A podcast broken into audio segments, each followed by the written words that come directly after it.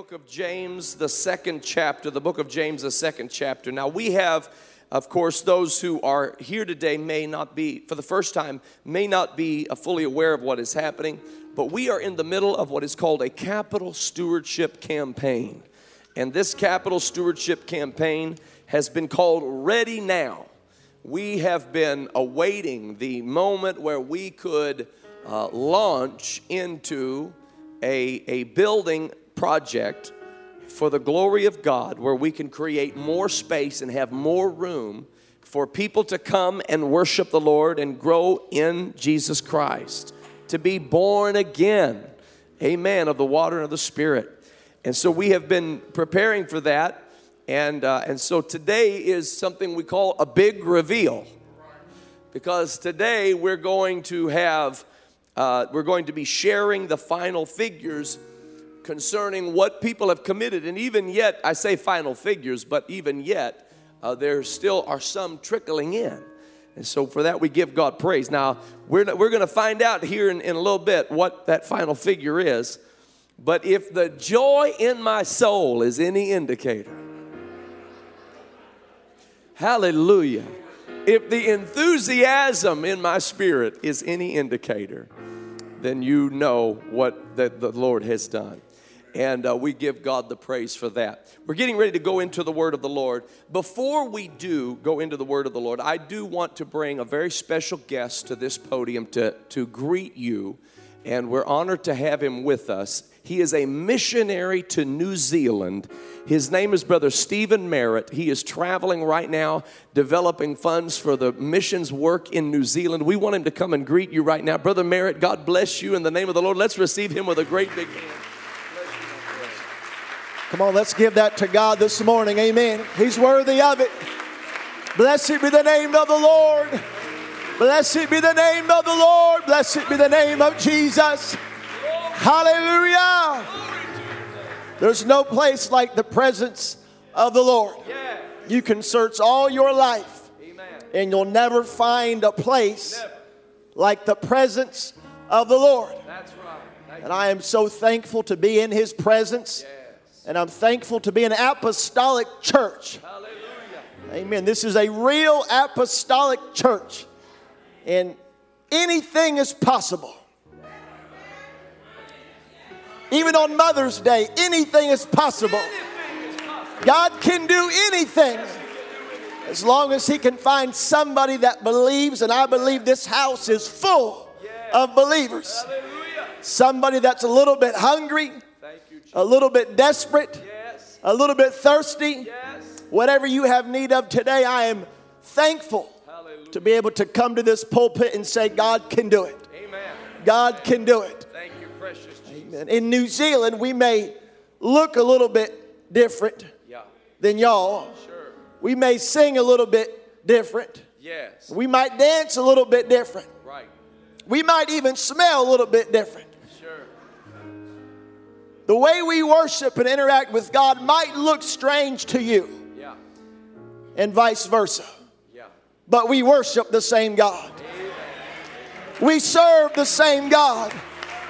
And the same God that does miracles across the ocean can do miracles uh, right here today. Hallelujah. The same God that saves in New Zealand can save right here today. And what a joy, what an honor it is to serve that wonderful Savior, that wonderful God. Yes. Give honor to your pastor, give honor to the Enuses. And it's, a, it's really is a joy. I'm not just speaking rhetoric, but it really is a joy you, to be a part of this apostolic 21st century church that is paving the way, yes. that's blazing a trail. Amen. Amen. You're blessed to be a part of this wonderful church. Amen. Love y'all so much. Thank you for your heartbeat for missions. Thank you for your uh, faithfulness, your commitment, not just to give to uh, the cause, but to cover us missionaries in your prayers. We cannot do it without you, and I mean that. We cannot have revival over in New Zealand or Samoa or in Germany without the North American church that has a heartbeat, not just locally, but globally for a worldwide apostolic revival. Thank you so much. Why don't we one more time give God a big hand clap of praise for what He's doing all across the world? God bless you. Thank you so much. Praise the Lord. And we are we are looking forward to uh, the work that Brother Merritt is going to continue to do in New Zealand, and our support is going to be with him.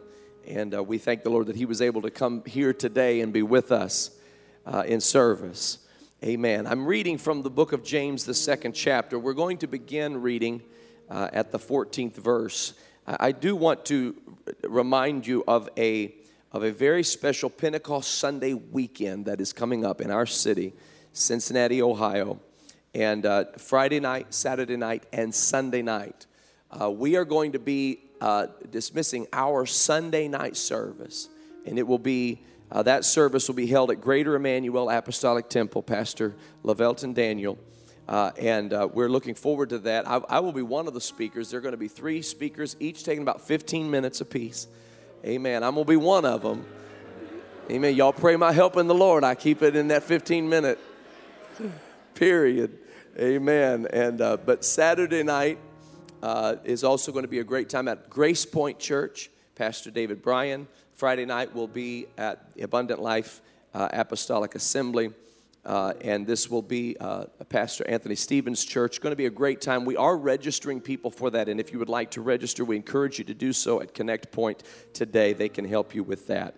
Amen. From the book of James and the second chapter, the 14th verse, the word of the Lord says this What doth it profit, my brethren, though a man say he hath faith and have not works? Can faith save him?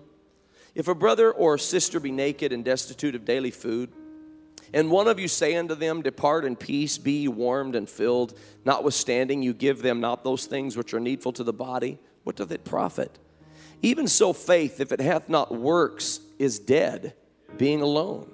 Yea, a man may say, Thou hast faith, and I have works. Show me thy faith without thy works, and I will show thee my faith by my works. Thou believest that there is one God, thou doest well. The devils also believe and tremble. But wilt thou know, O vain man, that faith without works is dead? Was not Abraham our father justified by works when he had offered Isaac his son upon the altar? Seest thou how faith wrought with his works, and by works was faith made perfect? And the scripture was fulfilled, which saith, Abraham believed God, and it was imputed unto him for righteousness, and he was called the friend of God. Ye see then how that by a work by works a man is justified and not by faith only. Verse number 26. For as the body without the spirit is dead, so faith without works is dead also. I want to preach to you this morning on the subject faith without works. Faith without works. Could we go to the Lord together in prayer? Jesus, we love you today. We thank you for your word. We thank you for the Spirit of the Lord that is so prevalent in this place. I pray, oh God, that as the word goes forth, that it will find good ground. Help us, I pray, in Jesus' name, to receive it into our spirit, to be blessed by it, to be nurtured by it. Hallelujah. To be empowered by the word of God. We love you and we give you praise. And everybody said, in Jesus' name. Amen and amen. God bless you. You may be seated. Thank you for standing and for being here today.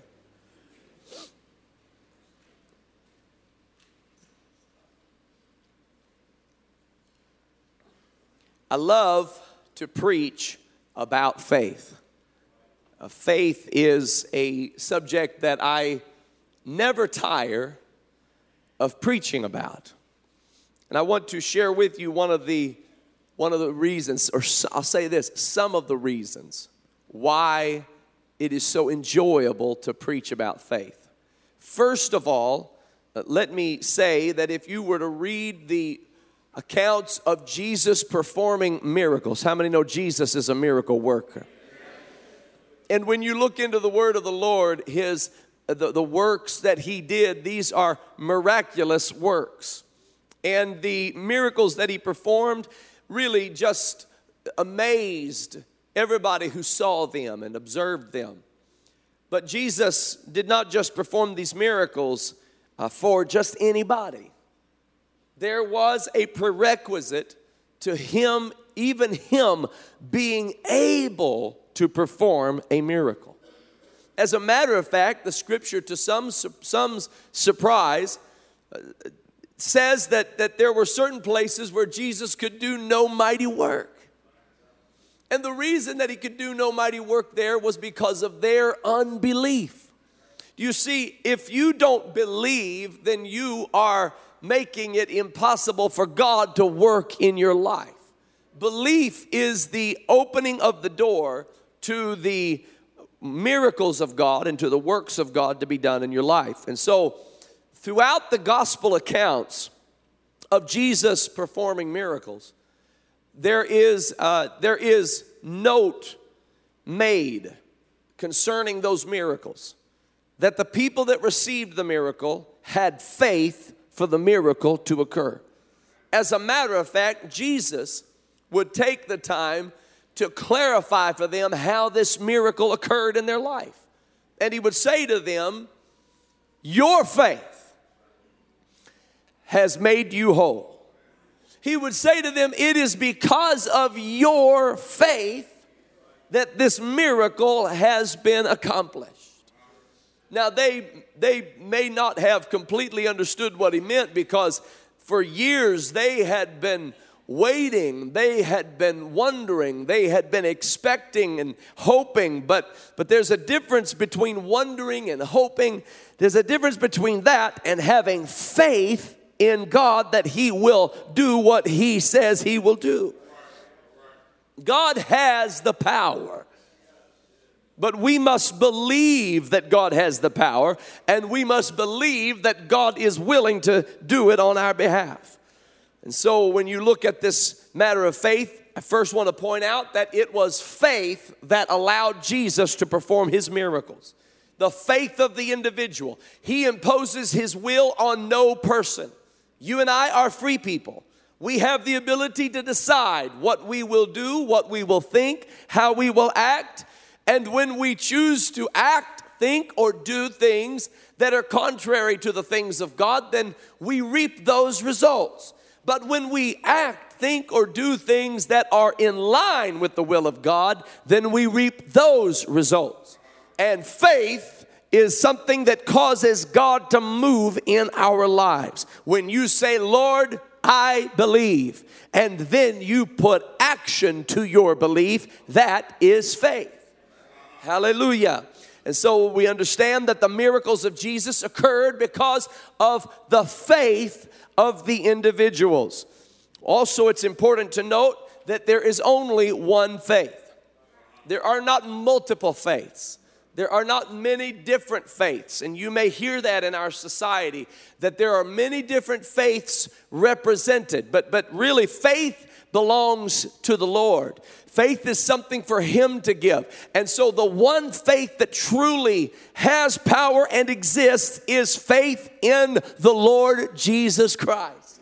So, when the Bible says that, that they contended for the faith, that was once delivered to the saints. That's not just courage. That's not just bravery. That's not just hope. That's not just optimism. That is faith in the Lord Jesus Christ. Faith in his in his sonship. Faith in him being God manifest in the flesh.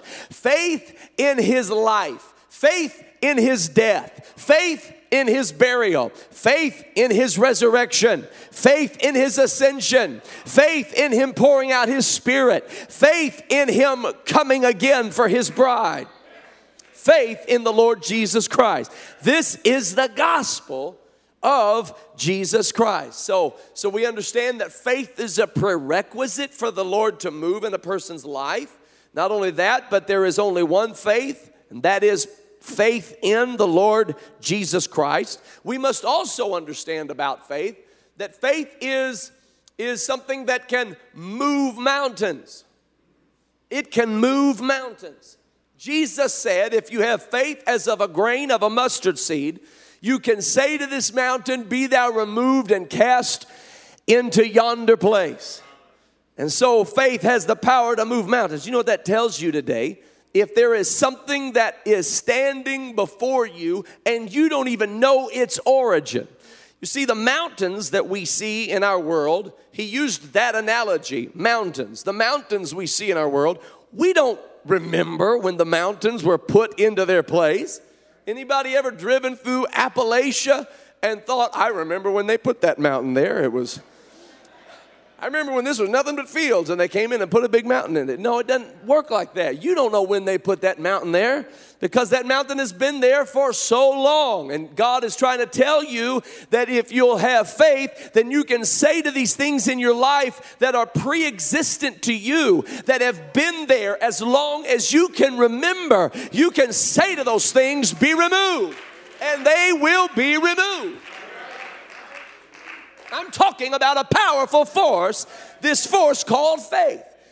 He not only said that you could remove mountains with your faith, he said if you have faith as the grain of a mustard seed, you can say to this sycamine tree, be plucked up by the roots and cast into the sea. And you can, by faith, pluck up that sycamine tree by the roots and cast it into the sea. Interesting that he would use a tree as the analogy because it is true, ladies and gentlemen, that if you have something in your life, the roots of which are so tightly wound, so deeply anchored, that you have lost hope that anything could ever be done to remedy that situation, somebody comes along and says, God can do it and your first human reaction is you don't know how deeply rooted this problem is. You don't know how many generations deep this problem runs. But I'm talking to you today about a power called faith. When you put it in Jesus Christ, that power can reach down to the lowest depths of wherever that root may have traveled, and it can uproot that tree, uproot that problem, uproot those circumstances. I'm talking about faith. Oh, hallelujah. It is a powerful force. It is a force that the enemy cannot deal with, cannot reckon with and it is within our reach. I want you to notice what the Bible says also about faith. I just want to throw some of these facts out there about faith so you understand what I'm talking about. Number one, faith is there's only one faith. There's only one faith. Two, faith is needed for Jesus to be able to perform a miracle in your life. Three, faith moves mountains. Four, faith uproots the deeply rooted situations in our life. Four or five, faith is a gift. It is a gift of the Spirit.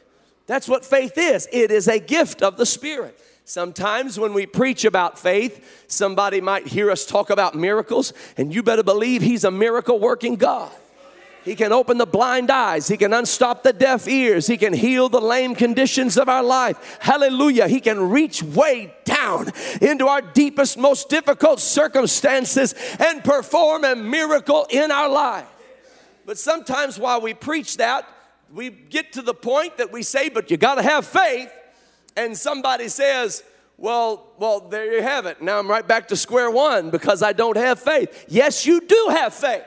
God gives to every man the measure of faith. The question is not, do you have faith? The question is, where did you put your faith? Have you put your faith in a person? Well, they'll let you down every time. Have you put your faith in your career? They're going to let you down at some point. Have you put your faith in your own abilities? You're going to let yourself down at some point. But if you'll put your faith in God, I said, if you'll put your faith in God, something beautiful will happen in your life, something miraculous will happen in your life, something marvelous will happen in your life. Teach your children to put their faith in God. Teach them that it's a gift that the Lord brings to us, that He deposits into our spirit. Not only is faith a gift, but faith is a fruit. It's actually the only fruit of the Spirit that doubles as a gift, and the only gift of the Spirit that doubles as a fruit. So faith actually has the ability to grow in us as a fruit. So, so this word that I'm preaching to you today is like seed, Jesus said. and it goes down into your spirit. And if you'll let it stay there and do the work, hallelujah, that it is designed to do, then it will begin to bring forth fruit in your life. If you're wondering how to develop faith, or how to cultivate faith, let the seed go down into your spirit. And then pray over that seed and worship His holy name and praise God. Oh, hallelujah. And that seed will begin to come forth from your spirit and it will bear fruit in you. And faith will blossom as a fruit in your life. Oh, hallelujah. Hallelujah. It's not something that you will necessarily have to have to manufacture. It's something that you can trust to a process and it will it will grow. What about this scriptural fact about faith? Without faith, it is impossible to please God. I'm going to say that again. Without faith, it is impossible to please God. So, whatever you're doing to try to please God, it's not working if you don't do it by faith. It doesn't matter how good you act, it's not working if you're not doing it by faith. It doesn't matter how many people you've got fooled, it's not working if you don't have faith. It doesn't matter, ladies and gentlemen, if you know the lingo of Christianity. If you don't have faith and practice faith and do faith and do what you do by faith and through faith, it is not pleasing to God. If you're lifting up your hands and praising His name so somebody around you can consider how spiritual you are, that's not pleasing to God. That doesn't, that doesn't make any kind of headway with the Lord. But if you don't care who's sitting next to you, but He's still worthy, and you don't care who's in front of you or behind you, but He's still worthy, hallelujah. Oh, hallelujah. Come on, somebody. There's something about trusting Him that pleases Him. There's something about believing in Him that pleases Him. There's something about saying, God, I trust you and I'll obey you. And it, it pleases God. Oh, bless His holy name. So without faith, it is impossible to please God. So, so these are just some just things I want to remind you about faith. Faith is a gift. Faith is a fruit. Faith is it's impossible to please God without faith. You the miracles can't develop in your life unless there's faith. And, and there's only one faith, and that's in the Lord Jesus Christ. There are, these are just some things that you need to know about faith. Faith moves mountains, faith uproots trees and deeply rooted circumstances in your life. These are just some things I want you to know about faith. But, but it's important that you understand that faith without works is dead. And you need faith in your life. You need it to move mountains. One of the reasons those mountains just stay firmly placed where they are, and you've learned how to live around them. You've learned how to drive around them, circumnavigate them. You've learned how to cope with the dysfunction of your life because you have lost hope that this mountain will ever move, that this is just your lot in life, whatever that misery may be and you have learned how to live a life void of faith in operation. But I've come to tell you today that there is such a thing as a faith that can move mountains. There is such a thing as a faith that can uproot deeply rooted circumstances. There is such a thing as faith that can move upon a situation and cause the miracles of God to be manifest in your life. Ah, Lord, have mercy. You know, these characters of the Bible, these characters of the Bible were people who experienced miracles. These weren't just folks who had philosophies about God. These weren't just folks who had something good to say about the Lord. These were people of the miraculous, and their lives demonstrated the miraculous. God wants your life to demonstrate the miraculous. We, on the other hand, create a life that has no need of the miraculous. We create a life where, where we never have to worry, we never have to wonder, we, we, we have insured absolutely everything so that we can make sure we are never in need of a miracle. And we live our life with the hope of never needing a miracle. And God thinks differently. God says, I want your life to bring you to a place where you will need a miracle, where there's not an insurance policy that covers that particular need, where there's not some kind of a way or a means by which you can arrive at the solution. I want you to show up somewhere and realize I need God to be the God of the scriptures. I need God to be the deliverer that He said He is. I need God to be the provider that He said He is. He's waiting for you and I to arrive at that place. Oh, hallelujah. Hallelujah. And He will not let you down. I said, He will not let you down. He is an on time God. Oh, yes, He is. I said, He is an on time God. Oh, yes, He is. He may not come when you want Him, but He'll be there right on time. And He may not do it the way you want Him to do it, but He knows what He's doing. He's really good at being God. I said He's really good at being God. He works all things after the counsel of His own will. He doesn't need my advice. He doesn't need my recommendations. He doesn't need my suggestions. He doesn't need my opinions. All he needs is my faith.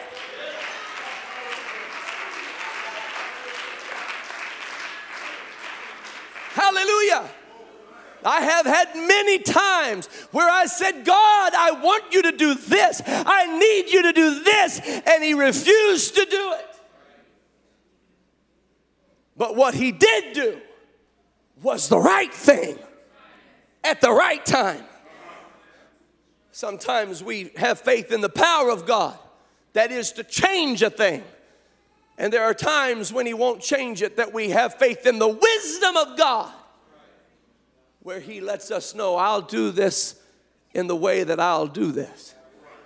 The three Hebrew children had that kind of faith faith in the power of God, faith in the wisdom of God they looked at the king and said, You can throw us into the fiery furnace if you want to throw us in the fiery furnace. But understand, our God is able to deliver. Our God is able to deliver. Our God is able to shut down the chemical properties of that flame and it have no power and no influence over our bodies. We understand that about the God of Abraham, Isaac, and Jacob. We understand that about Elohim, El Shaddai, the Almighty God who was and is and is to come. We understand that about the Alpha and the Omega, the beginning and the end. He can shut the whole thing down. He has the power to turn this around. That's faith in the power of God. But then they said, if he chooses not to deliver us, and if you throw us into the fire and we evaporate and burn to death, so be it. We're still going to praise his name. We're still going to worship his name. What are you going to do with that faith? You tell me what disease can destroy that faith. You tell me what devil in hell can fight that faith. This is the faith that moves mountains. This is the faith that shuts the mouths of the lions. This is the faith that parts the water. Hallelujah. And this is the faith God wants to give you. You've lived too long in fear. Fear has wrapped its tentacles around you and has suffocated the joy from your spirit. I do not say that generally. I say that very specifically in the Holy Ghost because it landed in somebody's spirit who needed to hear it. I don't know who it is, but you know who it is. And you receive it now in the name of Jesus because God wants to deliver you from fear. He wants to deliver you from bitterness. He wants to deliver you from doubt. He wants to deliver you from trepidation.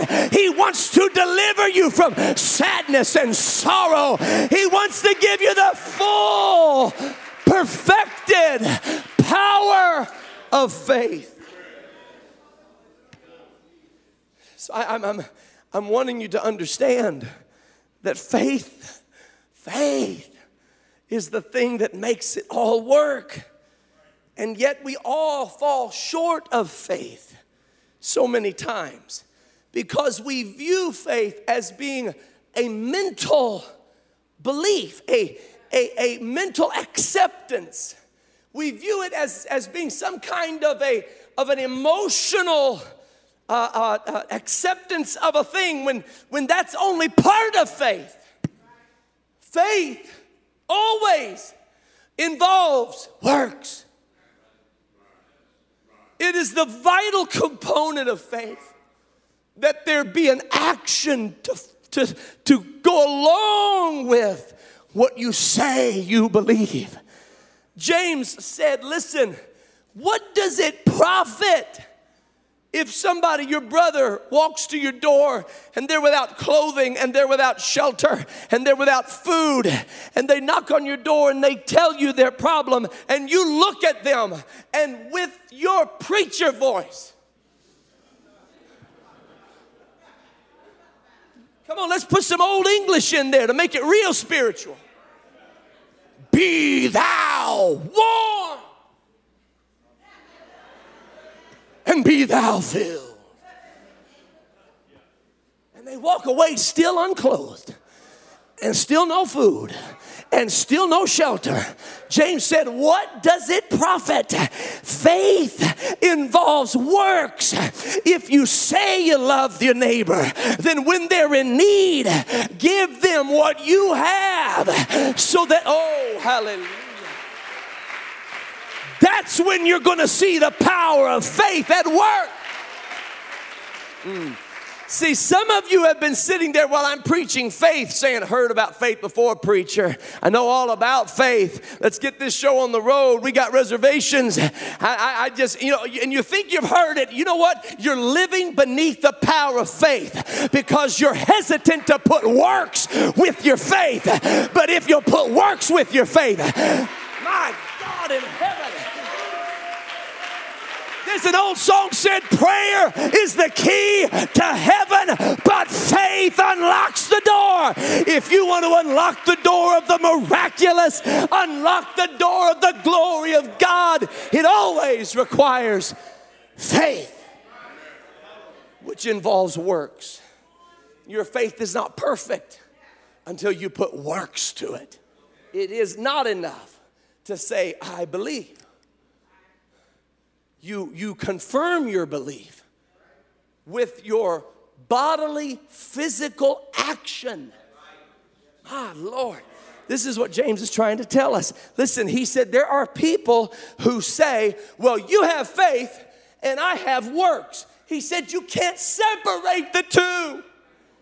He said, Show me your faith without your works. You can't show me your faith unless there's works. And then he, he, he said to them, he said, You know, you talk about believing. He said, Let me tell you something about the power of belief. The devils believe. Oh, oh, they believe. You better believe they believe. They know He's an on time God, they know He's a miracle worker. Lord, I could preach the rest of this message on what the devils believe. They know He's a healer, they know He's a Savior, they know He's a mighty God. They, oh, A week from today, we're going to give our first fruits offering. And the devil knows the blessing of the Lord that's going to come upon your life when you give that first fruits offering. He knows it. Let me tell you what he is scared of. He's scared to death that you're going to find out the power of faith. He's terrified that you're going to start putting works to your faith and living an abundant life, living a victorious life, living a life full of expectancy in God. The devils believe, and they believe it so much they tremble. Wonder if some of you believe it like the devils believe it. My Lord, have mercy. I could talk about the mighty God in Christ. People yawn. I could talk about the blood of Jesus. People looking at their watch. People, people Snapchatting talking about talking about a, on a hill far away stood an old rugged cross. But when the devils think about the sacrificial lamb they tremble. When the devils think about the mighty god in christ they tremble. When the devil that's why the devils are trying to distract you so much with hollywood and with ungodly relationships because they don't want you to get a clear understanding of how great god really is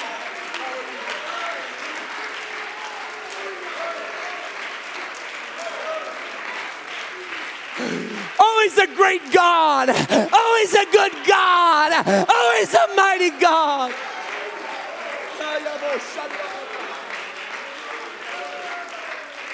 Hallelujah. The devils, they believe and they're trying to keep you from believing. I, I used to think that that term, faith without works is dead, meant that there was no such thing as faith without works. But that's not what the scripture says. The scripture says that faith without works is dead. It's like a corpse. Faith, there is such a thing as faith without works. And there's nothing more terrifying than faith without works It's kind of creepy. It's kind of scary for somebody to believe that He is a provider, but never act on it. Somebody to believe that He is with me, but never thank Him for it. For somebody to believe there's a heaven and a hell and never tell somebody the gospel. Folks, that's creepy. It's creepy to have faith without works. And he said, faith without works is dead. It's like a corpse. You know, in the Old Testament, they weren't allowed to touch a dead body. It would make them unclean. If they had to go through, they had to go through rituals. They had to go through cleansing, preparation, and then they'd have to cleanse themselves after if they came in contact with a dead body. And James said over and over, faith without works is dead. Faith without works is dead. Listen, faith without works is dead. You can have faith, but if you don't have works, then it's not perfected faith. You're, you're living, you have got a, a, a, kind of a, a form of it, but not the power thereof. And so he's saying faith without works is dead, folks. I'm trying to tell you. Finally, he closes out the chapter by saying, in case you didn't get the point, the body without the spirit is like faith without works. The body without the spirit is like faith without works. If I were to be dead at this moment, I, I, I would not be speaking. My eyes would not be able to, to move about. My, my mouth would not be in connection to my brain. My body, these, these arm movements, the energy, the animation, all of this, none of it works if I am without spirit. And that's the same way with faith. Faith without works is like a corpse. I remember we had a preacher when I was a kid we had an evangelist that would preach for us. And, and next door was a, a funeral home. The church was here, next door was the funeral home. And we had this apartment in the church. And dad would sometimes put some of the evangelists in that apartment called an evangelistic quarters. And this preacher, this evangelist said, one night we had a funeral at the church on a Friday night. The next day was Saturday and there was going to be a viewing of the body on that Saturday. So that the funeral home worked it out with the church and said, We're, we're just going to leave the body uh, uh, in the, in the, in the uh, church house on Friday night, which is the viewing, and then on Saturday we'll have the actual funeral. And we'll just leave the body in the sanctuary overnight.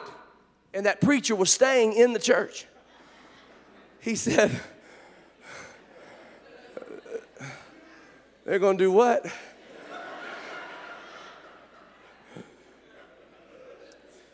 he said, No, no, I, it already took a it took faith for me to stay in this building with that funeral home next door. He said, Now you're telling me that, that somebody's body is in the sanctuary and I'm just a few feet down the hall. He was joking, but he wasn't joking. He was, he was actually very serious. My brother, myself, and a buddy all had to go stay with the preacher. We, we had to rotate turns, keeping watch. Watchman, what of the night? Because it's just it's just i don't know. It just it's just strange for there to be a body but no spirit in that body. It's just strange for there to be eyes and ears and a nose and a mouth and hands and feet and legs and arms. It's just strange that, that this body can be fully formed but not have spirit inside of it.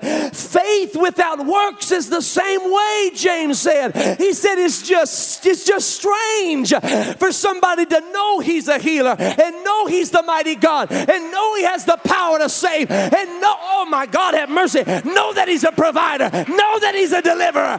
Fully formed faith.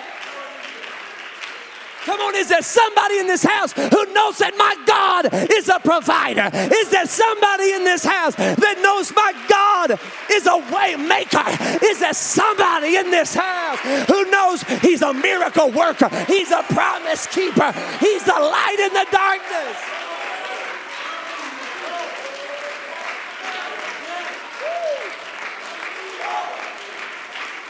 Come on, if you know that's the God we serve, then we've got to put works to our faith. Hallelujah. Woo! Works, works. I will tell you, faith with works, works. Glory, it works. There's something about it when you say, I don't just believe, I'll show you I believe. I'll show you I believe. Hallelujah. Hallelujah. Glory to your name, Lord. Glory to your name. I think of the faith of a mother. The faith of a mother is so profound. When you look into the scriptures, the faith of a mother is so prevalent. You see the faith of Jochebed. Do you know what's interesting about Jochebed? She was of the tribe of Levi. Now, the Levitical tribe, we have a book in the Bible called Leviticus. It's named after her tribe. Levi has a book in the Bible named after him. Leviticus is named after the tribe of Levi. The whole book is about God's dealings with Levi, his instructions to Levi. The inheritance for Levi was the priesthood, the ultimate type of Jesus Christ. What makes that amazing is that in the book of Genesis, a curse came upon Levi because of his cruelty and his vengeance against those who defiled his sister Dinah a curse came on him and he was left out. He and Simeon both left out of the inheritance. This curse stayed on this man, Levi, until the book of Exodus. When Pharaoh sent out this horrific decree that all the babies are gonna, all the Hebrew men child children are going to be destroyed. And I'm going to tell you something. Even now, there's a war on babies and there's a war on godly men. It's the same devil that possessed Pharaoh that is possessing this world in the same way. They don't want men to be men, they don't want men to be godly. And there's an all, all out assault on babies. And Pharaoh came after those babies in the book of Exodus. And the Bible says that Moses was one of those babies. Oh, now you know why he was after the babies. I tell you, that's why, that's why there is such an influx of, of, of rabid pro abortion uh, mentality in our world. They're after a generation that God wants to raise up and bring deliverance. Don't you kid yourself. Don't you know that's why Herod wanted to kill the babies? Because Jesus was on his way in. And that's why Pharaoh wanted to kill the babies because Moses was on his way in. But there was a faith of a mother who said, He's not getting my baby. He's not getting my baby. I know it might be difficult. It might be difficult to hide him. It might be difficult to keep folks from hearing him cry. But but but doesn't matter. I'm going to do this by the grace of God, by the help of God. And hear this Hebrew mother in slavery, in captivity, and with a curse on her tribe. By faith, Hebrews 11 confirms, by faith when Moses was three months old and no longer able to be hidden, his parents, little Jochebed, began to create a little ark. See, Noah had a great big ark. Moses didn't need a great big ark. See, God's got a miracle just your size.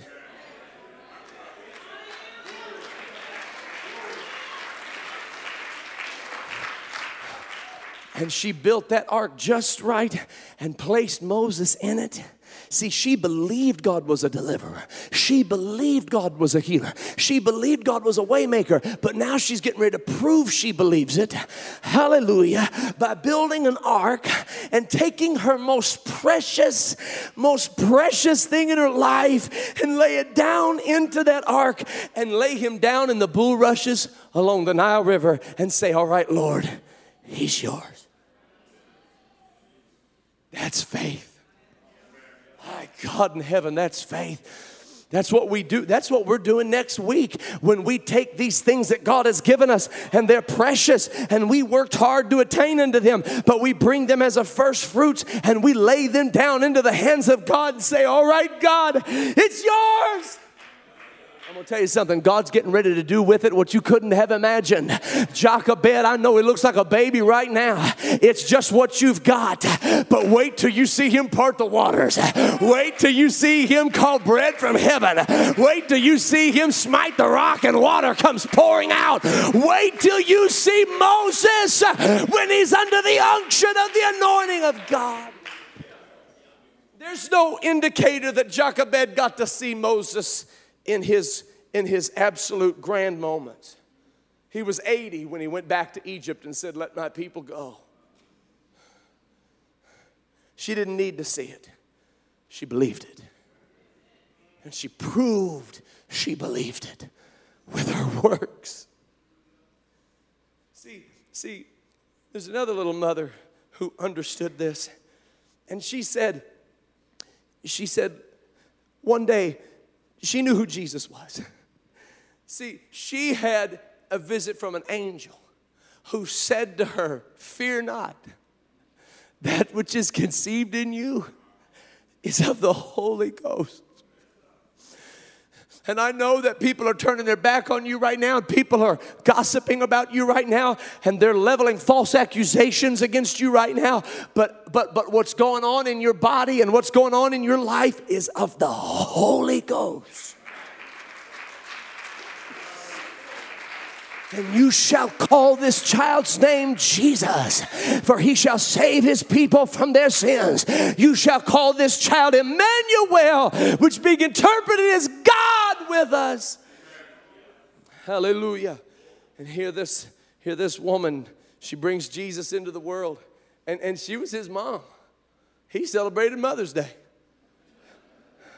What would you do if Jesus posted a picture of you on Facebook and said, Happy Mother's Day to the most wonderful mom in the world? That's what Mary got every year from Jesus. That was her baby boy. And she knew who he was. She knew who he was. Nobody else knew who, she, who he was, but she knew who he was. And the day came on the first at that first miracle when he when he turned water into wine at Cana of Galilee and they ran out of wine and they needed something for the finishing of the wedding and she ran to Jesus and said Jesus they need some kind of a replenishment of the wine. And Jesus said woman what have I to do with thee? Mine hour is not yet come and, and, and his hour might not have come but but she was only like three or four minutes off I mean, he was that he was serious. He's an on-time God. He was serious. He was like, Do you see the time? Mine hour is not yet come. And so she goes to the servants, and she goes to the servants, and she gave them the secret, my God in heaven. She gave them the secret to every miracle that's ever wrought anywhere, anytime, any place. She gave them the secret to all the powers of heaven. She gave them the secret to subduing all principalities and powers. She gave them the secret of how to walk on water. She gave them the secret of how to trample on serpents. She gave them the secret of how to live an overcoming, abundantly joyous life in God. This is what she said. Whatever Jesus says to you to do, do it. Doesn't matter how strange it sounds, do it, do it, do it, do it. Just do it.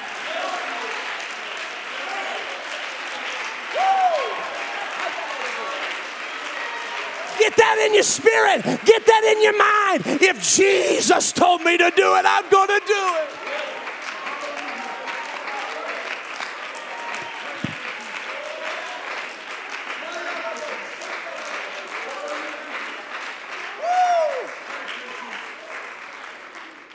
That's faith.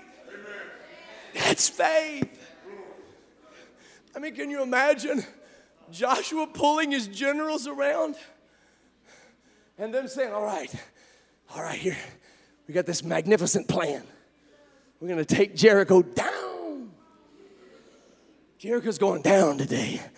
All right, Joshua, military mastermind. But Joshua's confident, so he's got to have a plan. What's the plan, Joshua? And Joshua said, Oh, shock and awe, baby.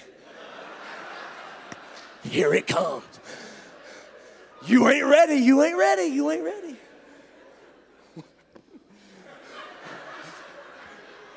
I wasn't even there, and, it's, and I'm laughing at what happened next. We're gonna walk around the city on Monday. And then on Tuesday, we're going to do it again. These generals are getting nervous. And on Wednesday and Thursday and Friday and Saturday, we're going to do it. Oh, Saturday. We get serious on Saturday.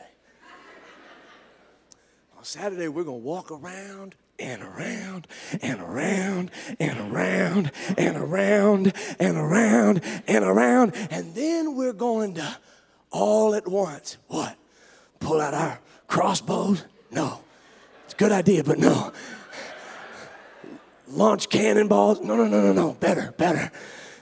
We're going to pull out whatever instrument we have trumpet, cornet, kazoo, I don't care what you got. You pull that out of your robe and you lift it up unto the Lord and you praise ye the Lord. I know it might sound crazy, but if He says to you to do it, do it in the name of the Lord. Whatsoever you do, whether in word or in deed, do it all in the name of Jesus.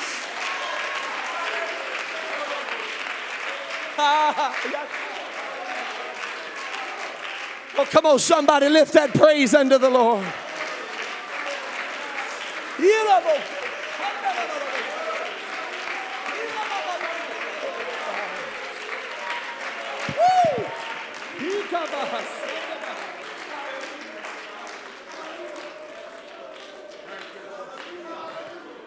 The Holy Ghost is in this place. Come on, lift a praise unto Him. Lift a praise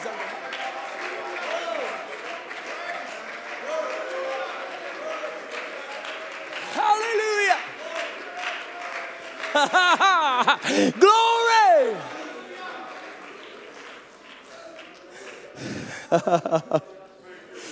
hallelujah. Hallelujah. Hallelujah. Hallelujah. Hallelujah.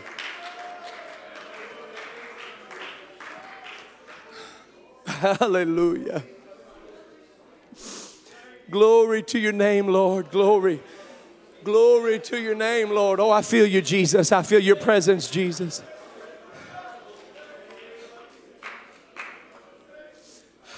And we're coming into this first fruits offering. You can go ahead and stand with me. We're, we're coming into this first fruits offering. When we come into this first fruits offering, we're going to show our faith by our works. Hannah wanted a baby, she couldn't have a baby. She prayed and nothing happened, prayed and nothing happened. She prayed, she knew God was able. She believed He was able. The sweet mother, she, she knelt down before Him and she said, God, I believe, Lord, I believe, Lord, I believe. But, but, but that's only part of faith. It was when she crossed over into the works portion of faith that something changed in her life. She said, If you'll give me a baby, I'll give him to you. God said, That's faith. That's perfected faith. Do you know that God not only opened her womb for Samuel, but she produced more children after Samuel? God opened her womb when she had faith with works. God formed man of the dust of the ground and breathed into his nostrils the breath of life. And man became a living soul. See, God has formed a miracle for your life. But only when you act in faith believing does the breath of life enter that miracle and bring it up from merely being a form. Can these bones live? Ezekiel, thou knowest, Lord. Then prophesy to the bones. He prophesied to the bones, and one bone came to another bone, and joints and sinew covered them, and they stood there as forms, but no life. The question remains can these bones live? Thou knowest, Lord. Then prophesy to the wind. See, that's the works portion. When you work your faith, you are prophesying to the wind. When you work your faith, Hakataya. Listen, folks, rain is coming. Rain is coming. God told me there's rain that is coming.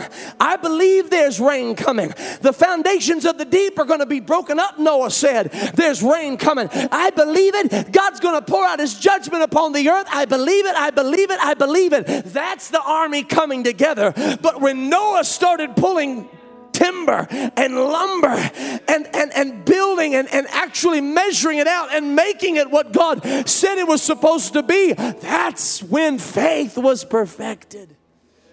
You can believe all you want, it's going to rain. You still won't be ready if you don't act.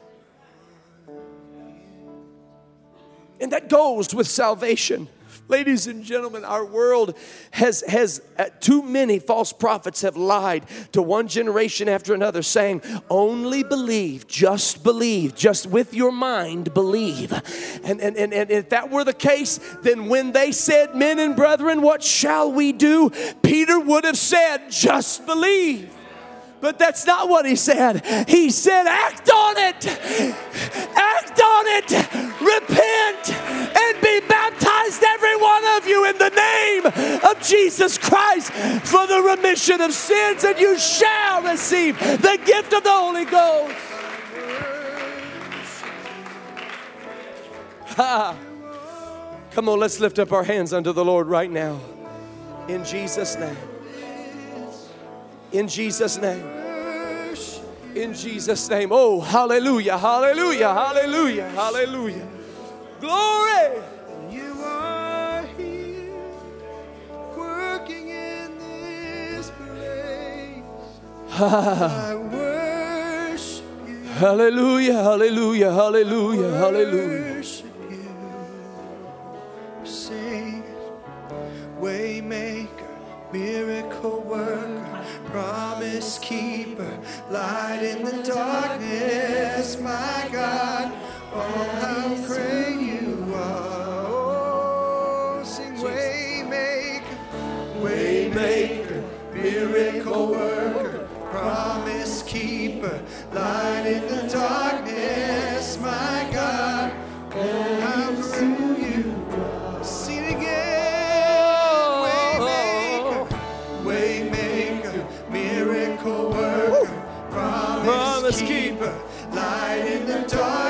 My God. my God.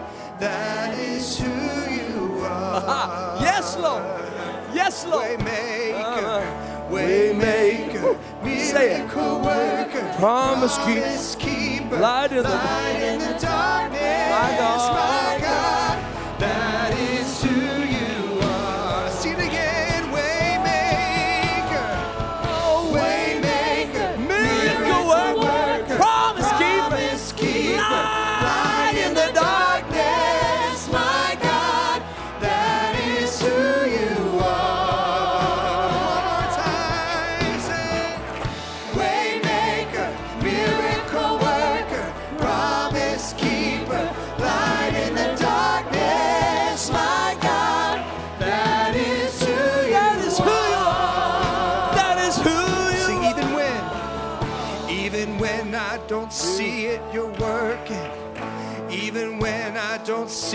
you're working.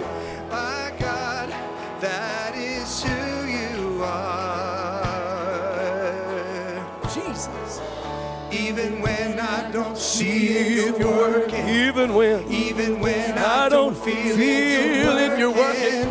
My God, that is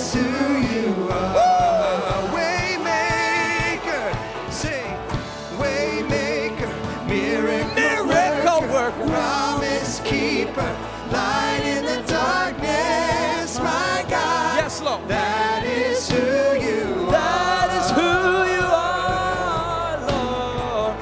Waymaker, Miracle, miracle, miracle worker, promise keeper, light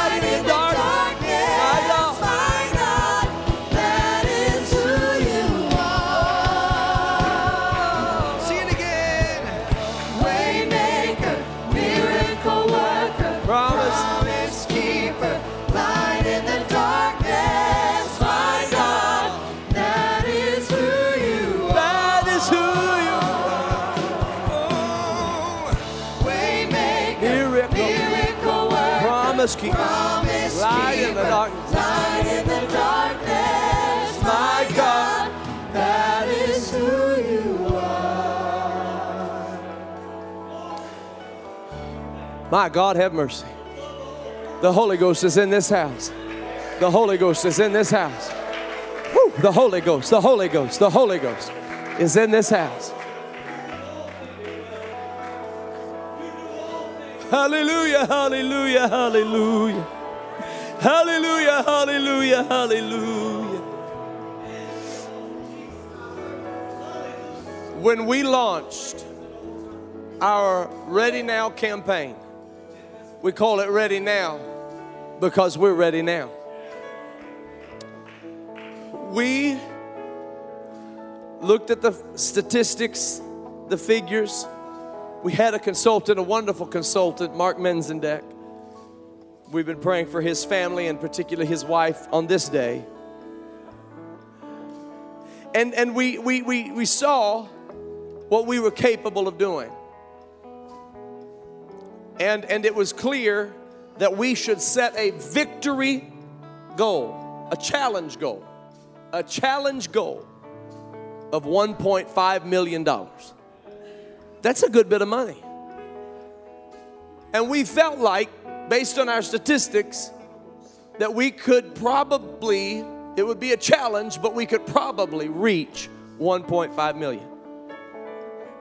Then we needed a victory goal.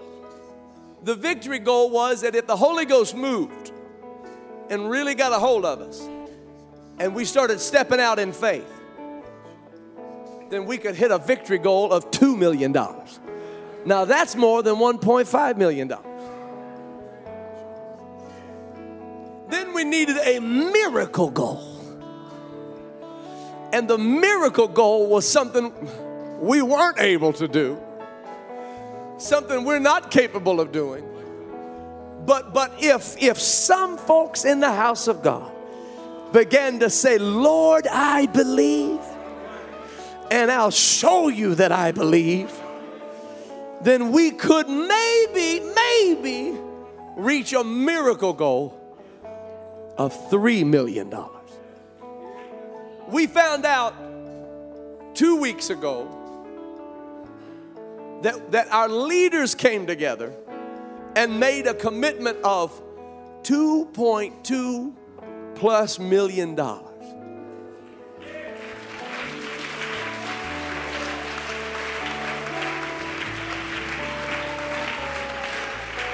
Hallelujah. Hallelujah. Now, if we're really lucky, we're going to hit our miracle goal of $3 million.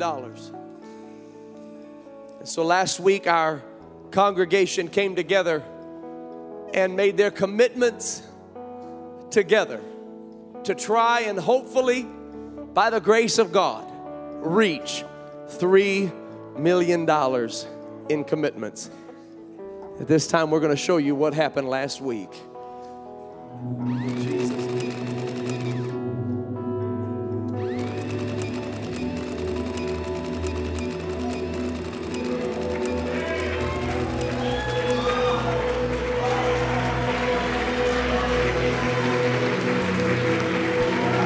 let's give God praise. Woo. Woo. Come on, let's give God praise.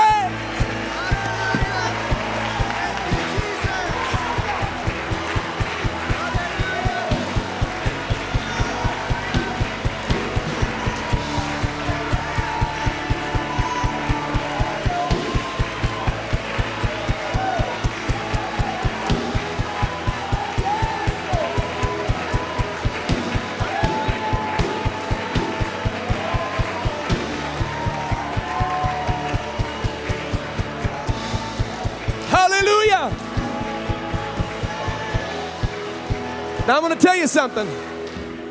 Throughout this campaign, we have been moving past one statistic after another. We've been pushing statistics out of our way, trampling on statistics. We've been taking giant leaps and giant strides in faith. But that's not just for the collective body, that's for the individuals the members of the Tree of Life Church who are going to experience it in your own life. And I don't just mean financial miracles. I mean financial, physical, spiritual, mental, relational, emotional. My Lord. Come on, it doesn't matter what the statistics say about your family. We're living life above the statistic. It doesn't matter what the statistics say about your marriage. We're living life above the statistics. It doesn't matter what the statistics say about your genetic code and whether you're going to be an alcoholic or not. We're living life above the statistics. Come on, I need some folks who trust in God to show it by praising His name, show it by lifting Him high, show it by giving Him glory. Come on, somebody step out of your seat and say, He's a way maker. He's a miracle worker. He's a promise keeper. Woo.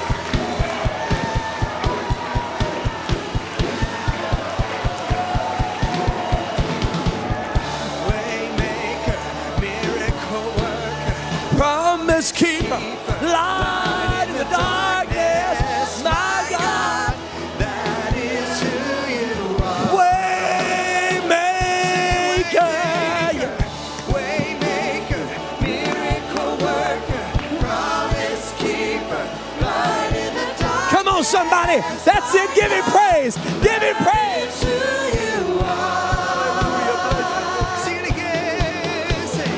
Waymaker, miracle worker, promise keeper, light in the darkness, my God, that is who you are. Waymaker, Waymaker, miracle worker, promise keeper, Promise keeper. He's a promise keeper. That is who you are. That is who you are. Miracle worker, promise keeper,